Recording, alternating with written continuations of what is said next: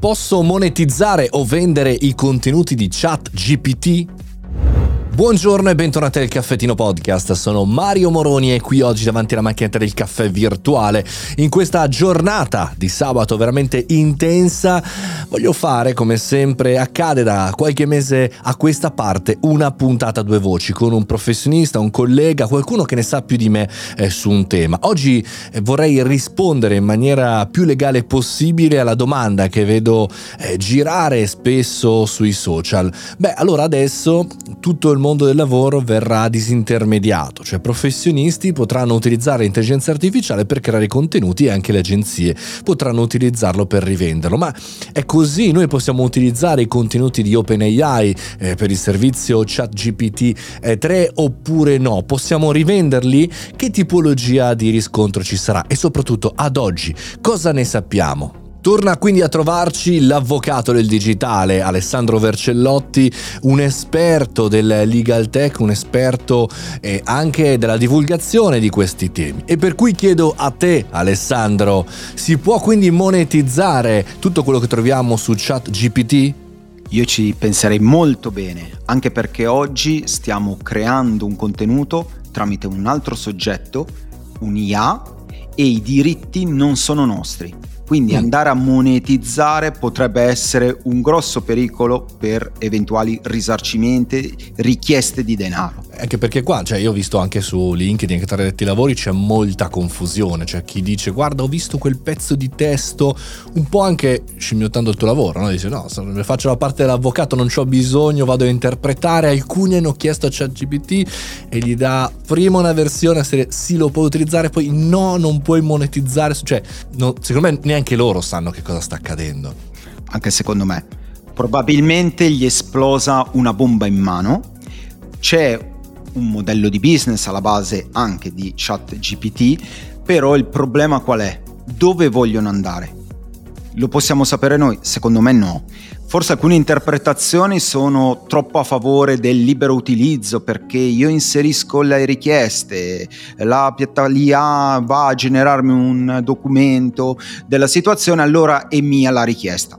Beh, anche no, perché se la IA crea un documento, crea un testo, la creazione è sua, non mia, solo perché l'input è mio. Quindi stiamo attenti anche a interpretare proprio la base del diritto, cos'è la proprietà intellettuale quando nasce con la creazione, non con un input esterno. Ecco, qui volevo chiederti, Sandro, perché chiaramente noi ragioniamo come italiani, europei, eh, con il nostro diritto, no?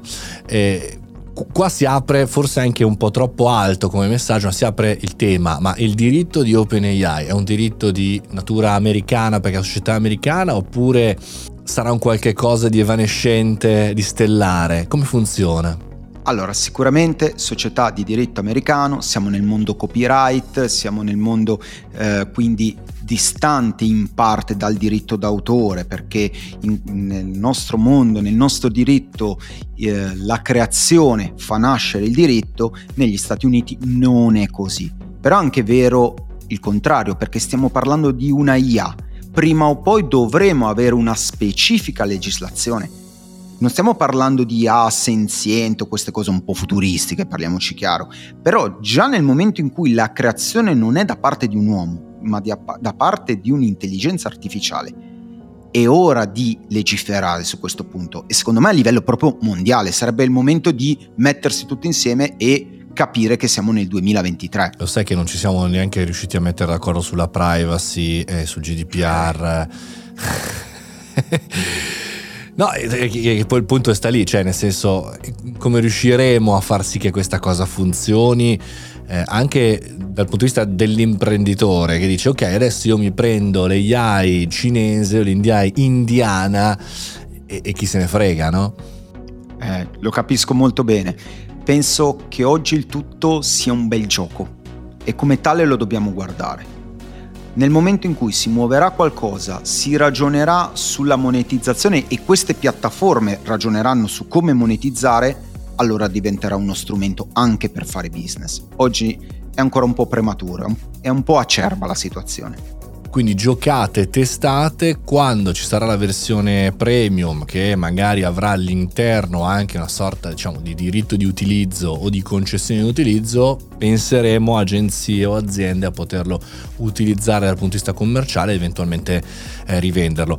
Tra l'altro non so che opinione ti sei fatto, l'altro giorno c'erano questi bellissimi specchietti, io stesso identica immagine della versione Pro di un'immagine recuperata su Reddit, non si sa chi l'ha creata, ma molto probabilmente non l'ha creata eh, OpenAI, recitava la versione Pro imminente. E anche lì.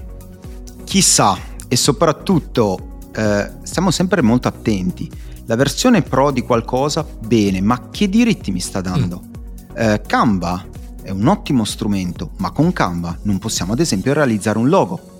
Quindi bisogna sempre capire cosa stiamo acquistando, quali diritti, quanto ampi sono questi diritti. Quindi finché non leggerò dei termini e condizioni legati alla versione Pro ben fatti, chiari e soprattutto sicuri, quindi non fake della certo. situazione, dire ok, adesso la puoi utilizzare, adesso ci puoi fare il grano, mm. tornando alla tua citazione, io starei molto attento, diciamo così e un po' magari facendo un parallelo semplificando eh, le immagini di stock o gli audio di stock che scarichiamo per fare i podcast, no? Cioè hai la possibilità di utilizzarli come, la possibilità di rivenderli come e allora lì licenze commerciali a go go.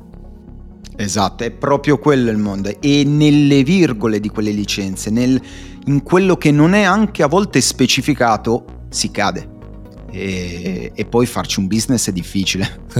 Grazie mille Alessandro. Grazie a te. Ci torneremo su questi temi molto importanti, intelligenza artificiale e non soltanto, puntate a due voci che continuano ogni sabato mattina, come continuano le puntate news dal lunedì al venerdì, come continua anche il riepilogone di domani mattina alle 7.30 per riepilogare tutte le news tech. Noi ci sentiamo domani, io sono Mario Morodi e questo come ogni giorno è il Caffettino Podcast. Buona giornata!